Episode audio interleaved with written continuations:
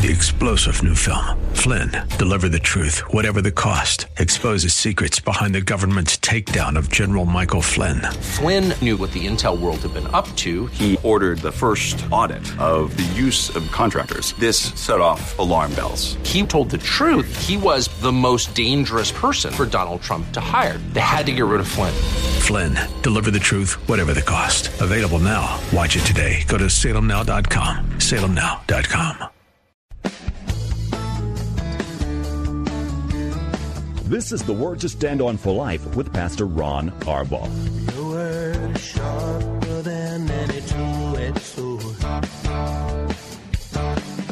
And it cuts deep into my heart. The Word to Stand On for Life is a radio ministry of Calvary Chapel in San Antonio.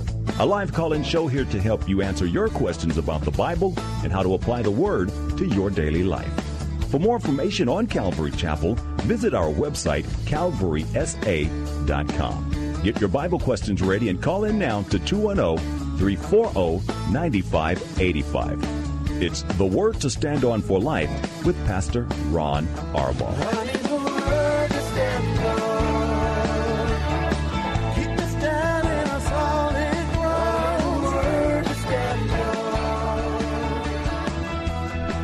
Welcome to a new week. I keep saying that, and then it's the end of the week, and the time just keeps flying. But thanks for tuning in today. I'm Pastor Ron Arbaugh from Calvary Chapel in San Antonio, Texas, and you're listening to the Word to Stand on for Life, a radio program dedicated to taking your phone calls and answering your Bible questions or life questions, or maybe you're just going through something really difficult. The Bible has the answers, and we'll do the best that we can to find those answers for you. Let me start with the phone numbers to call 340-9585. That's 340-9585. You can also call us toll free at 877-630-KSLR. Numerically, that's 630-5757. You can email your questions to us by emailing questions at calvarysa.com or you can send them in via our free Calvary Chapel mobile app. If you're driving in your car, the safest way for you to call is using the free KSLR mobile app, hands-free. Just push the call now button and you'll be connected directly to our studio producer. 340-9585. There's a lot going on uh, here at Calvary Chapel, and I'll be during this Christmas season be bringing some of that up. I'll start today uh, because it's Monday. Of course, we've got our men's and women's and youth Bible studies. Uh, Nancy Jones will be teaching the ladies tonight, Pastor Ken the men, and then we have high school age and junior high school uh, Bible studies going on at the same time, just in different parts of the building. So uh, childcare is provided, of course. It'd be a great opportunity to uh, hear. Ladies, you can watch live on stream, calvarysa.com, if you are so inclined to do so. Um, Two things coming up. December 15th is our kids' Christmas play at the Judson High School Performing Arts Center. I promise you, you will be blessed. It starts at 6.30 in the evening. We'll be bringing that up this week and next on a daily basis. Uh, you will be blessed. What a great way to spend your Friday night. We have kids uh, from all of the age groups in the church uh, who are participating, so it's always a neat thing. But what I really want to remind you of, and we'll be doing this daily as well, December 17th, that's a Sunday afternoon, starting at 4 o'clock, will be our annual church Christmas dinner. Now, when I say church Christmas dinner, there'll be hundreds and hundreds and hundreds of people there from our church, but we also want to invite you. You don't have to bring anything. You don't have to pay anything. It's free. It's just a wonderful time of fellowship and food. Uh, people always get saved if you come, invite somebody who isn't saved. Uh, with the ministry that goes on behind the scenes, there's always um, people that give their heart to Jesus, and we'd love for you to be able to do that. Uh, if you are in the radio audience and, and uh, Calvary Chapel is not your church home, that's fine, but we'd love to meet you face to face. I've got the opportunity in the last few Sundays, in fact, to meet so many of you who've stopped by and visited the church.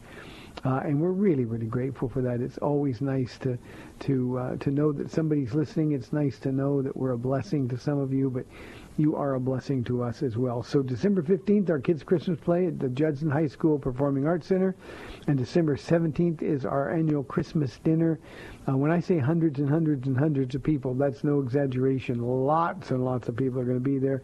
It's going to be at the Schertz Civic Center, uh, not too far from here in Schertz, Texas. So we'd love to have you. One other comment, and I just want to make this personal to Michael. Michael, I got your very, very kind email. Thank you very much. Um, what a blessing. Just thank you for being so kind. Okay, let's go to questions that have been sent in. The first question comes from Diane. And she says, my kids like listening to secular music. Should I forbid them or is it okay? Uh, Diane, there's nothing wrong with secular music. No, I, I don't think any Christian kid ought to be listening to filth, and you have to be really, really careful what's out there. Uh, lyrics matter, content matters. But other than that, some of the best music ever written, in fact, most of the best music ever written, is secular music. Um, the person who drives me home from this program most days uh, has classical music going on all the time uh, in the car when we get in, and, and now Christmas music. So, yeah, there's nothing wrong with secular music. Uh, if anybody tells you from a legalistic perspective that you shouldn't have uh, anything other than Christian music, just don't pay them any attention at all. Again, protect your children from those things that are um, um, gross. Um, wicked. We we don't want any of that, of course. But um, there's a lot of secular music that's just fine to listen to, and uh, and they should. So I hope that makes life easier for you and for your children. 340-9585. Um, I've been asked to comment. I, I, I wanted to do this before the program started, or before I got into the questions, and I just forgot. I wrote myself a note to remember and didn't look down at my note. Uh, I've been asked to comment by a couple of people uh, in the audience um, from uh, about all of the oh, what do you call it? The cases of sexual harassment or sexual assault that are permeating um, the news cycle these days. Um, these rich and famous men who are falling like flies, evidently. You know, here's the only thing I really have to say. I think uh, that that has any value. Um, you know, men um, and some women, but but largely men. Um, if we're not with Jesus, we're controlled by our sex drive, by lust. And when you combine that lust with power, men in positions of power, there's always going to be men who take advantage of women, whether it's uh, Matt Lauer or Harvey Weinstein or Garrison Keillor for crying out loud, uh, a great storyteller. Um, um, Judge Roy Moore, all these people that are being accused of these things, many of which happened decades and decades ago. I think the lesson that we Christians have to take from this is a pretty straightforward one. The Bible talks about our sin, nothing will be hidden from God. Our sin will find you out. Moses told the two and a half tribes that want to stay on the wrong side of the Jordan River. If you don't fight, your sin will find you out. Well, I think we need to be aware that we live in a time where everything that we say is public. Everything that we type, every email is public domain now. And it's just impossible to get away with anything. Paul and I were talking last week. You know, there's no place that you can go where you're not on camera. And you may try to fool yourself and think everything is going to be okay. Nobody's going to find out. But the truth is, there's two dynamics. One, we live in a world that is very public. We're very exposed. But for Christians, there's another force at work behind the scenes. God is going to be the one to make sure that you're exposed. It's not good for us to get away with it. Now, we shouldn't do these kind of things. I want to be very clear. There is never a reason for a man to sexually harass or assault a woman. We should treat women in the workplace. We should treat women in our homes, in our neighborhoods. We should treat women everywhere with the utmost respect and the kindness and love that comes from somebody who knows Jesus Christ. That's just the way it should be. We shouldn't look at them as sex objects. We shouldn't look at them as objects of fantasy. Instead, we should look at them as daughters of God, as the bride of Christ. And we men, we need to be like Jesus. You know, the truth is we can control our lust. Self-control is a fruit of the Spirit. I've said that many times on this program. We don't have to give in to sexual temptation. But it's also true, equally true, that we never, ever, ever have the right to make somebody else's life painful. Not ever. And when we get punch drunk with power, we do it just because we can.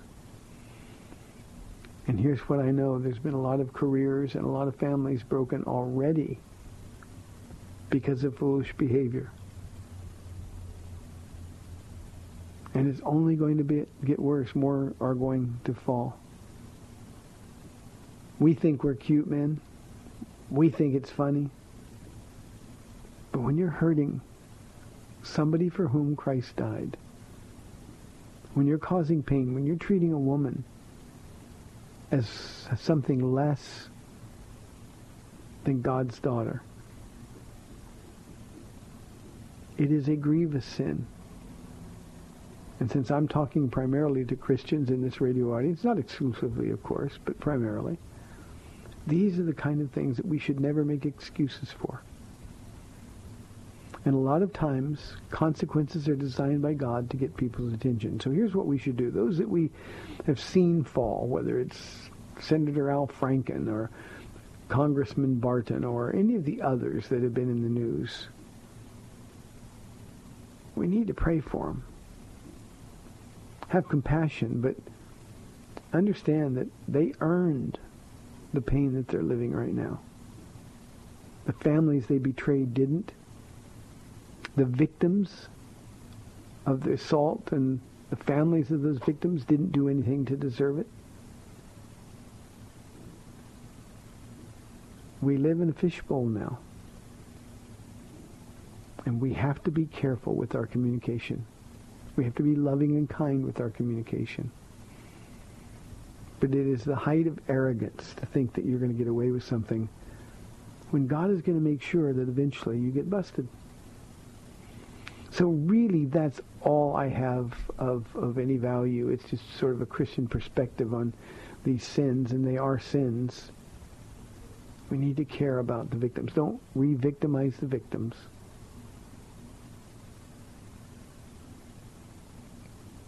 Let your heart be in the right place. So I hope that satisfies those of you who asked me to do that. Here is a question from Kent. Uh, this is really an interesting question because I saw uh, uh, the same story or, or, a similar story. Uh, Kent says, I saw in the news that President Trump is about to move the American embassy in Israel to Jerusalem. Should Christians support Jerusalem, not Tel Aviv, as the capital of Israel? And then he says it will cause a lot of trouble. Ken, it will cause more trouble worldwide than you can imagine. And yet, of course, we should support it. Now, whatever your feelings are about President Trump, and boy, are they ever varied feelings, this is a move that every Christian ought to applaud. Because here's a man who doesn't know Jesus. He, obviously, he knows about him, but he doesn't know Jesus. And he's taking a biblical stand. And as long as this country has him as the president, we're going to be pro-Israel. Will it cause a lot of trouble? You bet it will. It will cause more trouble than I can possibly communicate. But this is the right move. And while I can't say with any definition that this is going to set the stage for Jesus' return, believe me, it's getting closer and closer and closer. Jerusalem is the city of David. It's not the city of Islam. It's a city of David. It's owned by God. It was given by God to his people, the Jews. And while the world all around Israel wants them out, God is going to ensure that they're in the homeland that he promised them. And they're not going anywhere. But Jerusalem is and always will be the capital of Israel. And for us to recognize it is a bold step, one which I applaud. And yet at the same time, we who are believers ought to be in prayer constantly, praying for the return of Jesus.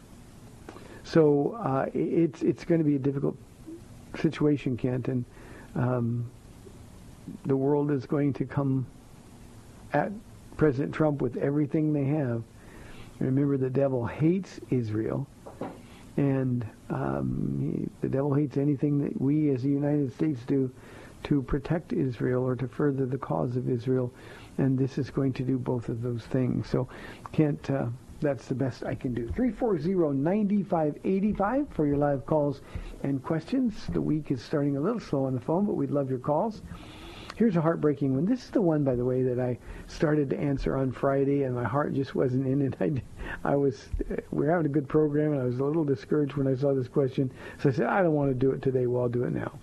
It's anonymous. It says, how can I recover from my pastor getting caught in an affair? I'm so hurt and disappointed.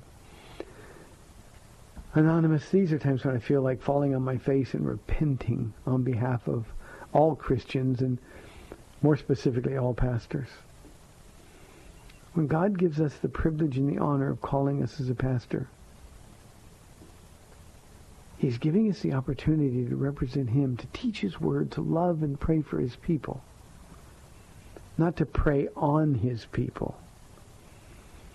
And this is the kind of betrayal that is very, very difficult to get over. My heart hurts with yours. But all I can do is point you to Jesus. Jesus didn't do this to you. Your pastor did. I actually talk about this with my church a lot because uh, I, I want to keep this hurt fresh in my mind. I can't imagine getting caught doing something sinful and having to step down from this blessing of being the pastor of Calvary Chapel of San Antonio. I can't imagine standing up and looking in the faces of people I've known most of their lives, looking at the kids that come in and hug me and every day or come in and pray for this radio program just before 4 o'clock every day. And I can't imagine trying to explain to them why I can no longer be their pastor. Now, if I get old and die, that's one thing, but to do this to people who've been listening to me teach the Bible, talking about holiness. Just yesterday in the message, we talked about how offering our bodies to God as living sacrifices means necessarily that we've got to pursue personal holiness. That we've got to care about the things that Jesus cares about. Now, how can I communicate that message for all these years and then one day have to stand up before him and say, well, I didn't practice what I preached and so I can no longer be your pastor? So let me suggest two ways that you can recover. One, look at Jesus, look to Jesus. He didn't do this. It wasn't his failure. It was a man's failure. The second thing you can do, I'm going to say three things. The second thing you can do is don't let it preoccupy your time and don't let it preoccupy the conversations that you're around in church. When you go to your church, Jesus is front and center. Jesus is the focus of your attention, your thoughts, your conversation. If somebody wants to bring up this painful, ugly subject, just say, you know what, I don't feel like talking about that right now. I want to focus on Jesus. And in so doing, Anonymous, you can help others to keep them from stumbling. The third thing you can do is pray for your former pastor. I can tell you from my own experience with friends who have fallen this way that every Sunday the devil will be attacking viciously without mercy this pastor and his family. Pray for his wife, who no longer is a pastor's wife. You guys get to hear Paula every Thursday on this program. Can you imagine me having to tell her she can no longer be pastor's wife? I mean, this is her family. These are the people that she loves, and they love her. And suddenly we've got to go because I blew it.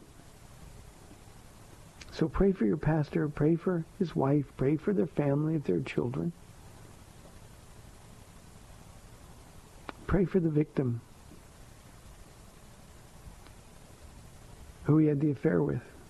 The victim because this is crossing a line that should never be crossed for a pastor. When we enter into a relationship with people as a pastor, we're promising to take care of them, to love them, to guard them, not to devour them. And especially in many cases, it's women who are having marriage problems in their own homes. Or other women who may be single, but at the same time just thinking how spiritual it would be to be married to a pastor. And when a pastor in a position of spiritual authority over them preys upon them, the damage is sometimes permanent.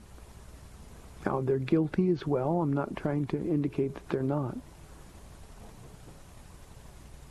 But the man in a position of authority always has the upper hand. And if he uses that upper hand to manipulate, well, shame on him. Shame on him. You didn't ask this anonymous, but let me just say one other thing. I don't think any man who is a pastor who cheats on his wife, and especially with somebody in the church, should ever pastor again. Doesn't mean that God can't use them again. But I think that is crossing a line that disqualifies them permanently from ministry. Now, we live in a church culture where people sin, they cry, I'm sorry, and then two months later they want to be back in the pulpit. I think if we cross that line, we should never, ever be back in the pulpit. God forbid, should that ever happen to me, I want everybody in this listening audience to hold me accountable.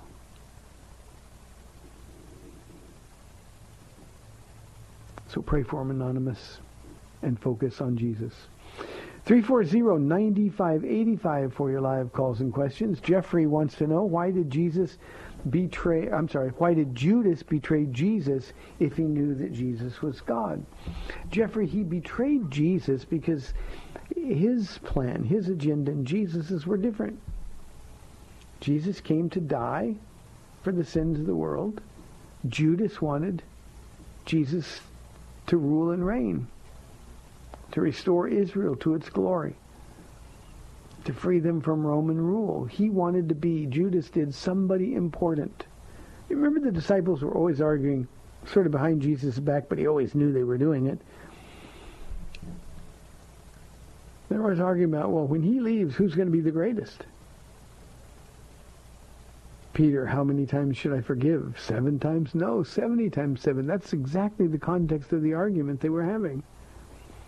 Well, Judas wanted to be the most important one.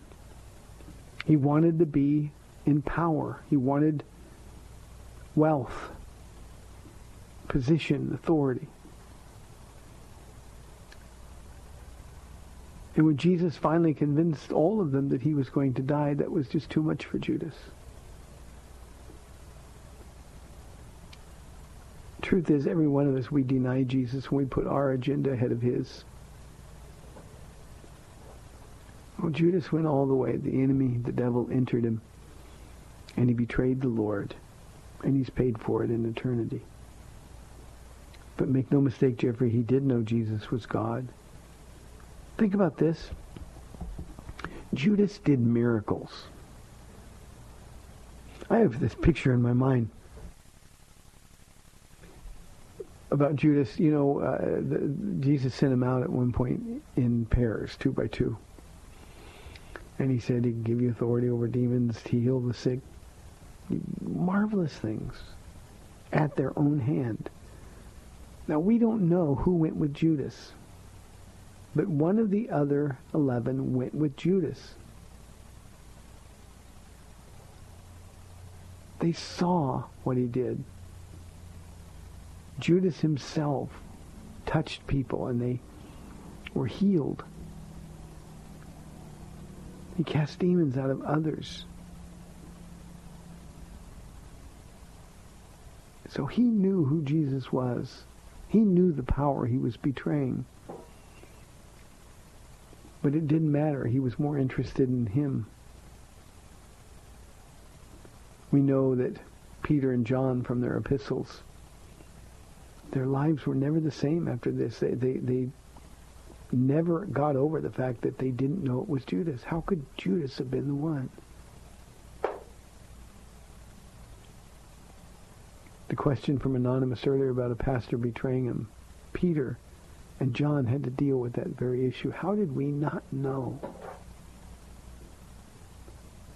So Judas betrayed him, though he knew who he was. And he betrayed him for the same reason that we often do. Because we want what we want instead of wanting what he wants. You know, it's true, Jeffrey, that Lucifer, God's most beautiful creation, betrayed God as well. No wonder why he, the devil, entered into Judas. Yesterday here at Calvary Chapel was Communion Sunday. And I always say Communion Sunday is a family celebration. You know, the first part of it when Jesus took the bread and broke it, he said, this is my body broken for you. Judas was still there. Then he said, I tell you the truth, one of you sitting here is going to betray me this very night. Is it I, Lord? They asked. Well, Jesus pointed to Judas. And as soon as he did, he said, what you do, do quickly. And he had to leave before the cup was shared. He did it because he wanted to. Jeffrey, thanks a lot. Uh, 340-9585. We've got 30 minutes left in the program. 340-9585 or toll free 877-630-KSLR. We'll be back on the other side of the break. See you in two minutes.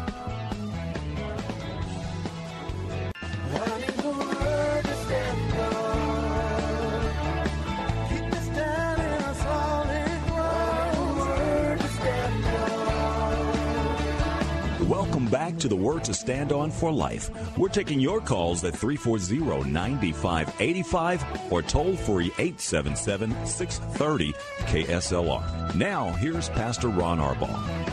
Welcome back to the second half of the Monday program. Uh, phones have been quiet. You know, I just it just dawned on me that this always happens around Christmas time. So uh, let's try to get through Christmas with lots and lots of phone calls. The show's a lot more interesting when you're involved. 340-9585 for your live calls. Here's a question for Ben that every one of us in this audience, including this pastor, is going to say, You're not alone, Ben. Ben says, I know I should be patient, but it's very difficult for me. Do you have any tips? Ben, the hardest thing in my life is being patient. But you see, God is faithful to teach us patience. He sort of foists it on us because it's such a necessary part of our walk with the Lord. Most of us, me included, when God speaks to our heart, we're ready to go right now. Let's do something. Um, but God has to teach us patience. Often that's why he sends trials into our life to teach us patience so that we can wait on him. Ben, what I know for sure is that it is, as hard as it is to be patient, it's much more difficult if you find yourself ahead of God. So it's just something you have to discipline yourself to do.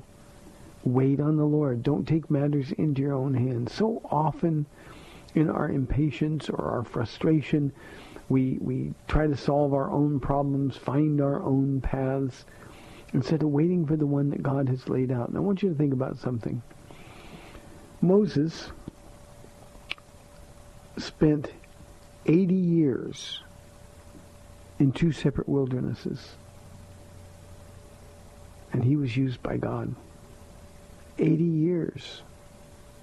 He gets through one wilderness in Midian, and it turns out that's just training for another wilderness with three million people with him the next time. I always think of the Apostle Paul. Now we know Paul was not a patient man. We know as he was chasing Christians that he was focused, he was obsessed.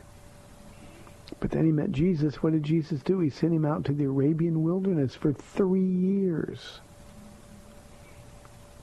Why? He had to teach him patience. He had to instruct him. Paul wasn't ready for his ministry to the Gentiles yet. So it's just something we've got to discipline ourselves to do. Do I have any tips? Yeah, just be with Jesus. It's the only way it works. You got to learn to say yes to him, which means you have to say no to you. And when you find yourself impatient, understand that that's the place the enemy is going to try to, to pounce. He's going to take advantage of because he wants you out of God's perfect will. By the way, this coming Sunday, we're going to be talking from Romans chapter 12, verse 2. I'm going to do just one verse again this week. Do not be conformed to the pattern of this world, but be ye transformed by the renewing of your mind. Then you will know the good, the perfect, and acceptable will of God. Well, when we jump out ahead of God, Ben, we're not going to be in his perfect will at all. So patience is something that God will be faithful to teach us. All we can do is sort of tuck in behind Jesus and walk with him every day. And the only way that makes any sense at all to us, to our flesh especially, is that if we've agreed that being with Jesus is the best thing, even if we're patiently waiting for vision, for fulfilled promises, for answers to prayers, whatever it is we're, we're waiting for, we're better to be with Jesus patiently than be impatient on our own. One of my favorite Psalms, Psalm 84, where David said, Better is one day in your courts than a thousand elsewhere. You know, all David ever wanted was to be near God. And every time he got impatient or in his flesh, it caused him to be separated from the place where God was for longer and longer. So Ben, there's no easy way. There's no quick tip. Just learn to wait on Jesus. You'll never regret that you did. 340-9585 for your live calls and questions. Here's a question that just came in from our mobile app anonymously. Are angels individually assigned to each person? I recently had a family member tell me he prays for his angel to help him. I never gave a thought to angels. Good for you, by the way. That's my comment.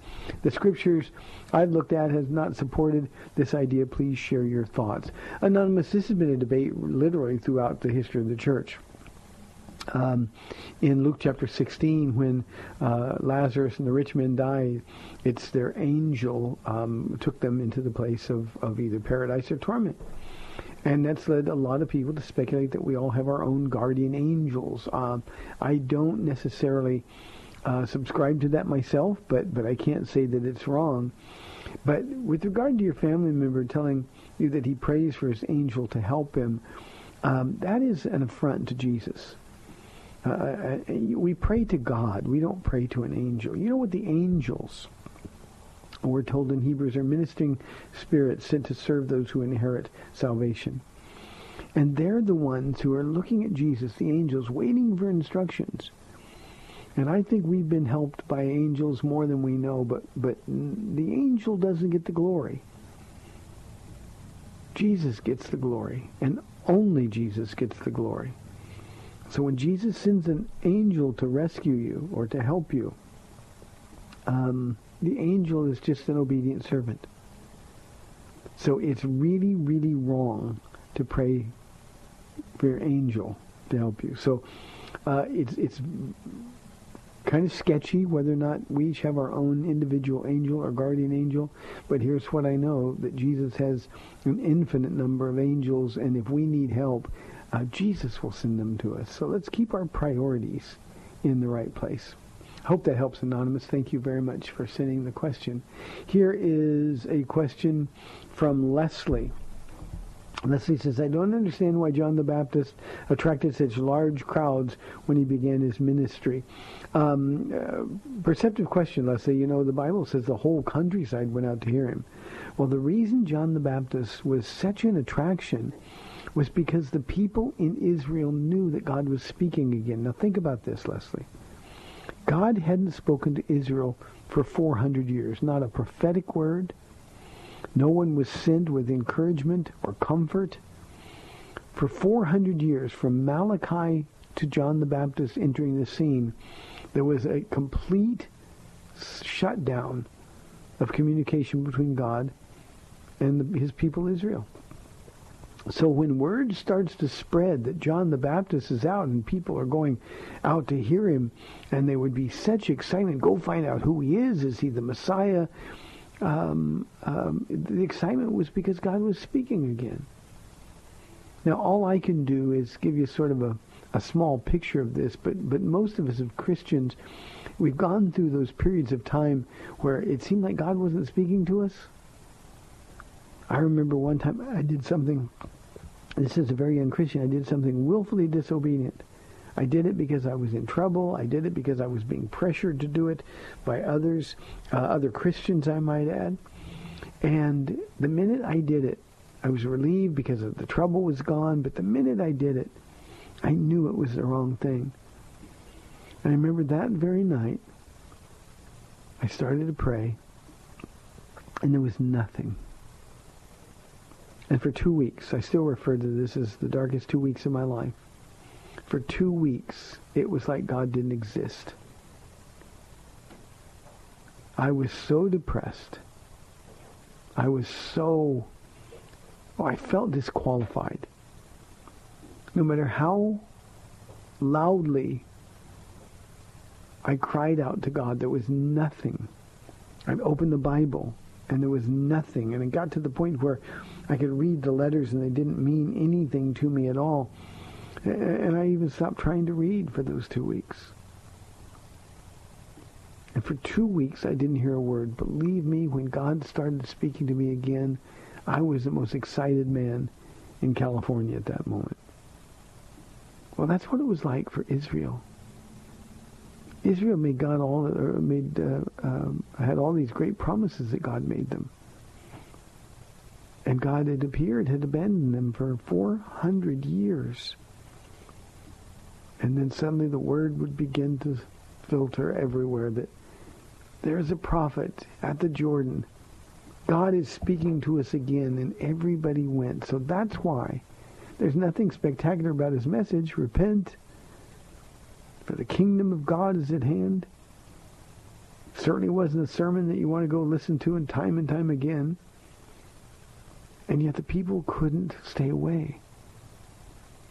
By the way, it's not hyperbole when your Bible says the whole countryside went out to hear him. They were curious and they were excited. And I'll add they were hopeful. For the first time in over 400 years, they were hopeful that God was again coming to his people. That's why many of them thought that he was the Christ. So, Leslie, that's the reason that it makes sense to us. Here is a question from Jason. What happened to Mary after Jesus' death? Uh, Jason, we don't really know for sure. Um, th- there's no uh, inspired text that deals with it. Uh, after the book of Acts, she sort of falls away. We, we know that on the cross, Jesus looked at the disciple he loved, John, and said, uh, here is your mother. And then he looked at his mother and said, woman, here is your son.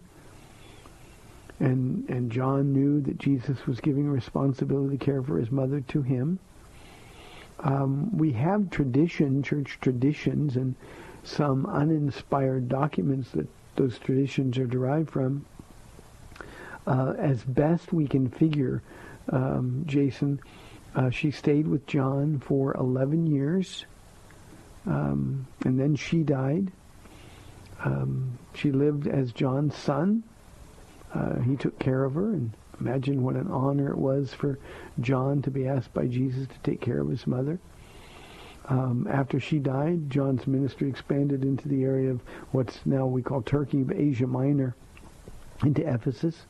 Uh, there's some speculation that maybe uh, the last year of her life or so that that uh, she was in Ephesus with uh, with Paul and with young Timothy, but but that seems a little less likely. All we know for sure is that uh, um, the Bible remains silent on that matter.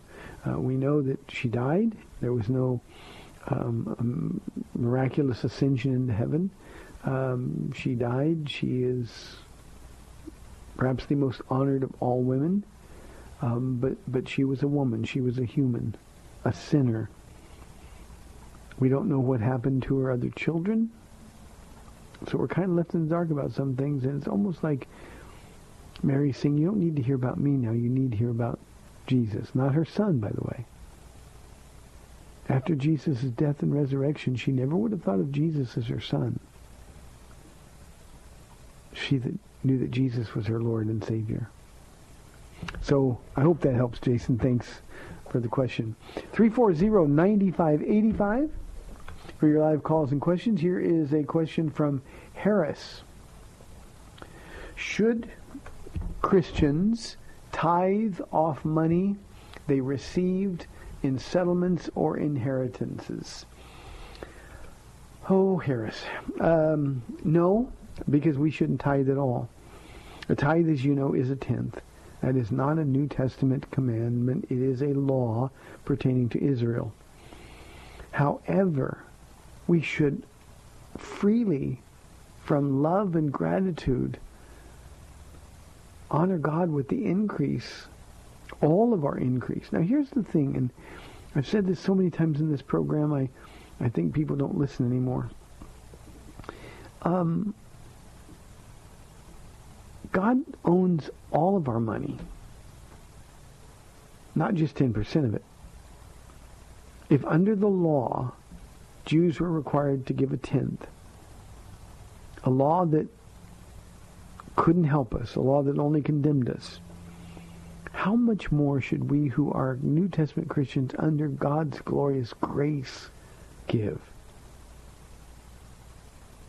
Why are we stuck at a tenth? Because it's easy. It's like we can say, Jesus, you get 10 cents, I get 90 cents. When in reality, what we ought to be saying is, Jesus, it's all yours. How much do you want me to keep? And what do you want me to do with the part that's yours? He'll let you keep most of your stuff. But he wants us to teach. Now, from inheritances or uh, money received in the settlement, that's an increase. You should give with a cheerful heart, for God loves a cheerful giver. We should give because God emptied the bank of heaven for us. And so what we need to do, Harris, is give God everything and follow his orders. That's what being a good steward of God's money is. So if you're stuck in tithing, you're getting ripped off. If giving is a have to instead of a get to, you're getting ripped off. My message yesterday, Harris, in church was from Romans chapter 12, verse 1, where Paul says, uh, I urge you, brothers, in view of God's mercy, in, in, in light of everything God has done, Here's what he says, to offer our bodies as living sacrifices, holy and pleasing to the Lord. This is our spiritual act of worship, the NIV says. The King James says this is your reasonable service. And in this whole idea of offering our bodies to the Lord, heart, soul, strength, mind, spirit, everything, we have to decide how much of us God owns. Now we know what the Bible says. He owns all of us. We're not our own. We're bought with a price. He owns us by virtue of creating mankind, but he also owns us because he purchased us out of our sin. And so if we have anything, our time, our talent, our treasure, it all belongs to God. And most of us as Christians, we're stingy with those things. Our time is ours. We get up in the morning. If we have enough time, we give it to God. We open the Bible. We say a little prayer. Then we leave Jesus home. We go out to work. Why are we unwilling to give God our best? When our minds are alert, when our bodies are strong, when we're awake. Isn't that when we should open the Bible and hear from the Lord? Isn't that when we should take a walk with Jesus and talk to him and listen for him? I know we have to get up early and go to work. Well, then get up earlier and spend time with Jesus. But not only that, let Jesus go to work with you. Wherever you're going, it's going to be better with him there. That's how you give him your time. You don't wait to get home and hope you're not too tired to fall asleep praying.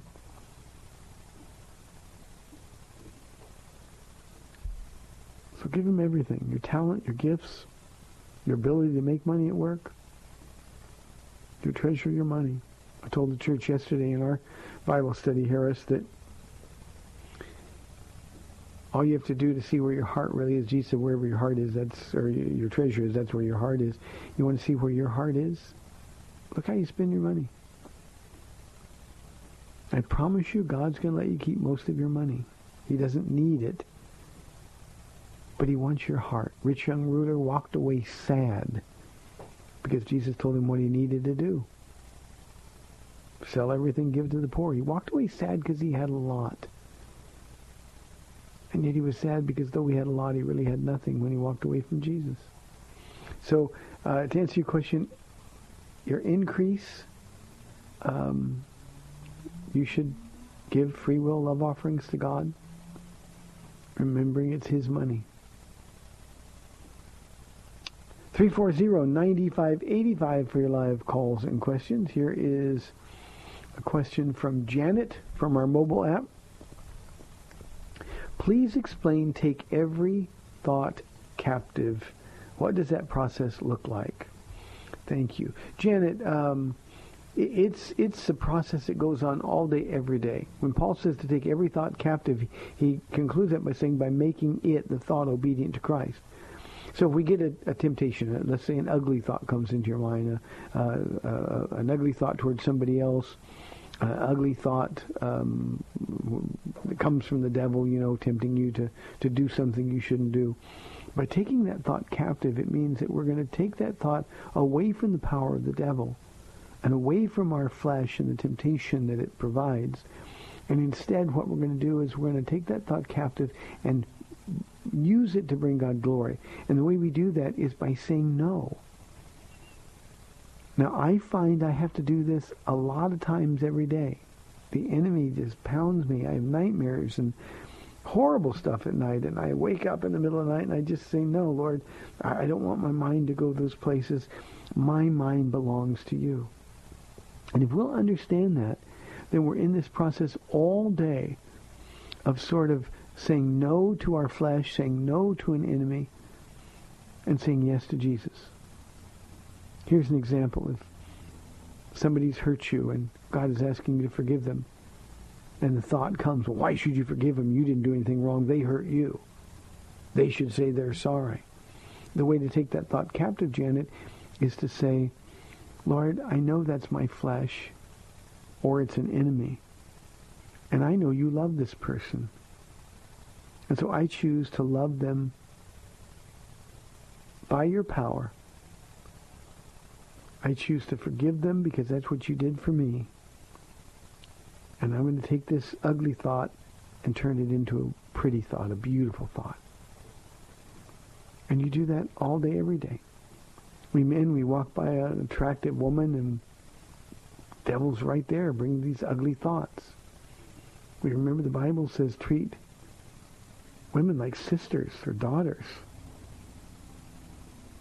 And with those ugly thoughts going through our mind, that's the last thing we're thinking about. So we take it obedient and say, no, we're not going to do that because that doesn't bring you honor. You love that girl or you love that woman, Jesus. And you pray for her to be in heaven. Pray for her to get saved if she's not. But it's a process, Janet, that goes on every single day, all day long. It's just not going to change. As long as there's flesh and as long as there's an enemy, it's why the Apostle Paul said, what I want to do, I can't do. What I don't want to do, that's what I find myself doing. So that's the only way that you can do it. That's a good lead in. I think we're inside of three minutes now. Uh, so to the last question, it's an anonymous question. Uh, how can I forgive someone who's hurt me deeply? Uh, anonymous, take that thought captive and make it obedient to Christ. It's just that simple. And the only way you can do it is to remember that what you did to God is far worse than what anybody's done to you. Before you got saved, while Jesus was on that cross, he said, Father, forgive them for they know not what they do. Now, in my life, I was such a wicked man before I got saved. It's easy for me to remember who I was. And I can honestly say this, Anonymous, and I hope this doesn't pour salt into the wounds, but um, God has given me the gift of forgiveness. I, I, I honestly can forgive anybody of anything. And there isn't a single person in my life that I haven't forgiven. I say that with a clear conscience. Now, there are people that have hurt me deeply, of course. But I still want God's best for them. I want them in heaven. And the way that, the only way that I could get to that place was the people who really, really hurt me are the people that I had to pray the most for. So when someone who has betrayed you, somebody who once was a friend and no longer is, or maybe they just did something so wicked that you can't stop thinking about it, you've got to begin praying for them. And I mean pray for them daily, and as long as whenever the thought comes that you don't like them or you hate them again or I'll never forgive them again, pray for them again. And be honest with the Lord who knows your heart anyway and just say, look, I'm doing this, Jesus, because I don't want to hold on to unforgiveness. I want to be like you. And pretty soon, if every time they come to heart and mind, you're going to pray for them, the enemy's going to stop with that mode of attack. Pretty soon, he's going to try to find some other way to trip you up because he doesn't want to see you turn his temptations into prayer opportunities. And here's what I can promise you, Anonymous. When you start praying for people, your heart will change. Even if at first you have to pray through clenched teeth. Bless them, Jesus. The more you pray for them, the more your heart will change. That's just a supernatural fact of, of life when you're walking with Jesus. As we spend more time with him, we become more like him. We remember that he loves them. He's crazy about them. Used to drive me nuts, Anonymous, that the people that would cause me the most pain were people Jesus loved as much as he loved me. My first response was, how could you love them, Lord, after what they did? But the Lord will always turn that back on me. Well, what about what you did to me? And I forgave you and I love you. And you don't have to hear that very often before you start to really understand his heart. But please don't be bound by unforgiveness.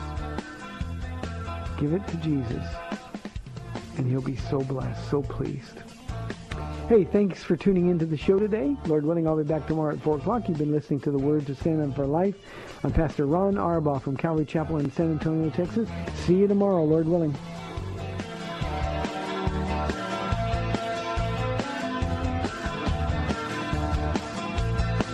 Thanks for spending this time with Calvary Chapel's The Word to Stand On for Life with Pastor Ron Arbaugh.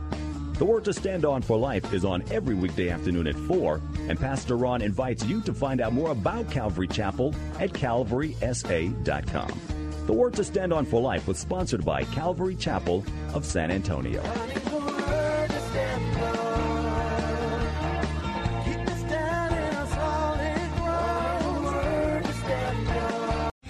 Three star general Michael J. Flynn, head of the Pentagon Intelligence Agency, knew all the government's dirty secrets. He was one of the most respected generals in the military. Flynn knew what the intel world had been up to. He understood its funding. He ordered the first audit of the use of contractors. This set off alarm bells. The explosive new documentary, Flynn, Deliver the Truth, Whatever the Cost, uncovers the facts behind this scandal. Flynn told the truth. He was the most dangerous person for Donald Trump to hire. I find out the worst enemy that I'm going to face in my life is right here in America. They took my assessment and they wanted me to change it. And I was like, I'm not changing it. They had to get rid of Flynn. With in depth interviews, archival footage, and never before seen personal records of the man behind the headlines. I just felt like I was drowning. Flynn, Deliver the Truth, Whatever the Cost. Available now. Watch it today. Go to salemnow.com. Salemnow.com.